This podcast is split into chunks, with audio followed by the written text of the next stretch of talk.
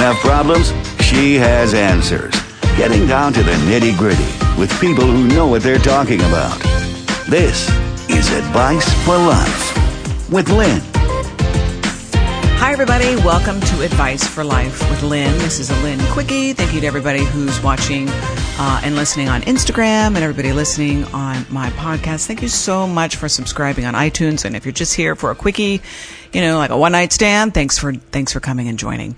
Uh, this is a really good one. This one is about seeing the good in someone and putting your attention on that. Seeing the good in someone and putting your focus on that. Do you ever have flashbacks? You know, like you're taking a shower and you, you know, you remember something that happened in the past for whatever reason. I'm going to do a show on that. Anyway, it happens to me kind of frequently, and I'm sure it happens to you. I had one the other day. So I was feeling picked apart and criticized in the moment. And then I had a flashback of something that happened in my previous marriage. And it was a really great, um, review, you know, like if you're in class and you took a test, you're like, you know what, maybe I did that right. Um, one day, oh, my ex, by the way, was a great cook. Um, and that was his way of showing love. Uh, but the one thing he wasn't great at was cleaning up. And I'm kind of a neat freak or an organizational freak. And one day he made these amazing shredded chicken nachos for the kids. I think it was like on Sunday and it was like, you know, kids, you want you want a snack at the pool? And he was always good about snacks and presentation. Um, and and they were great. We all loved them. The kids loved them. That was really nice. So when I went in the kitchen and I noticed the cookie sheet was still out that he used for the nachos, and I noticed that it was back in the oven, unwashed, right there with its sitting there with those glorious crumbs and baked cheese on it, right there in the oven. And I went to him and I told him, I showed him of his error, and I'm putting air quotes in that. That's just a judgment. To me, it was a mistake. Uh, and I asked him, could you please rinse it off the next time you use a cookie sheet? And don't put it back in the oven dirty. Well, he did. He did it again. He made French fries another time, um, or something like that in, on the cookie sheet. And I opened the oven door, and sure enough, there was the cookie sheet with French fry crumbs all over it and grease all over it. And I pointed out his error, air quotes again, around error. And now I'm getting upset and I'm feeling unheard and I'm, I'm getting mad, right? And I tell him, I don't want roaches in the house, in the kitchen, because we lived in South Florida and the roaches everywhere. And that's, you know, turkey dinner for a roach. And I didn't want them in the kitchen. And could you please just wash the damn thing? He didn't. this went on for a few months. You know, he cooked something in the cookie sheet and put it back in the oven dirty. Cooked something on the cookie sheet and put it back in the oven. Um, and so one day I was cleaning the cook, the dirty cookie sheet back in the oven and I was getting angry and I, I don't know, it was like a light switch. Something went off in my brain. And I thought about all the delicious meals that he, he makes for the family. And he was the cook and I was the cleaner and that, that worked for us. And I said to myself, if I could just be willing to overlook this error, air quotes around error, or just let it go. Let go his idiosyncrasies, because we all have them, right? Our quirks our things that make us.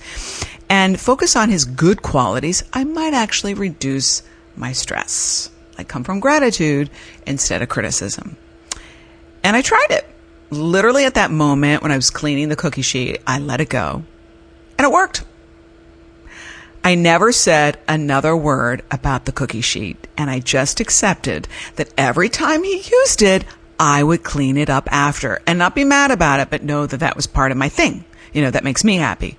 So I wasn't upset about it because I chose to focus on his homemade meals that he nurtured us with instead of what he wasn't doing.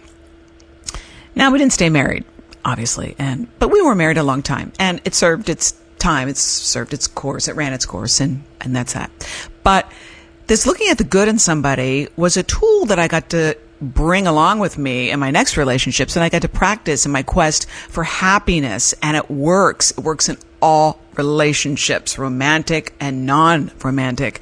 And I use this tool with my husband today. Like, you know, he likes things a certain way. He's very picky about certain things. He uses paper towels, for example, in the kitchen instead of his hands, you know, to, like when he rinses his hands, he uses a paper towel instead of the, the kitchen towel, which we have like 15 of. And he wanted me to do this too early on. Was when we moved in together, before we even moved in together, more so moving in together. and I thought it was so ridiculous. I'm like, why wouldn't you use, you know, a kitchen towel to wipe your hands? it seems like a waste of paper towels, but I saw how this would bring him some peace, less an anxiety about germs and stuff for him. So I agreed. And I went from being slightly annoyed to pretty quickly seeing the good uh, that this, you know, wiping your hands on a paper towel does keep the other towel clean. And if we want to wipe our dishes, yeah, that's a good idea. And how, more than anything, I want to focus on the good in, him. And I focused on all the good that he does for our family and takes care of us in so many ways, including keeping our dish towels clean and germ free. So that brought us, uh, me, a lot of peace. He probably doesn't, he doesn't even know I use this tool on him. So I invite you to look at all the good in people that you have relationships with. Now, you know, try to put your attention on the good they bring and not their idiosyncrasies. However, caveat, that is not to say, oh, let me back up. My guru once said, ask yourself, do I like the package?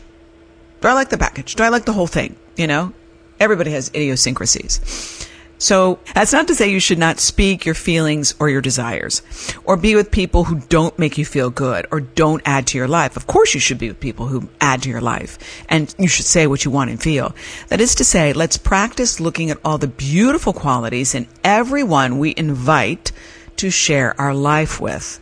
Everybody in our circle, because that's a choice, right? We invite everybody, certain people to share our life with.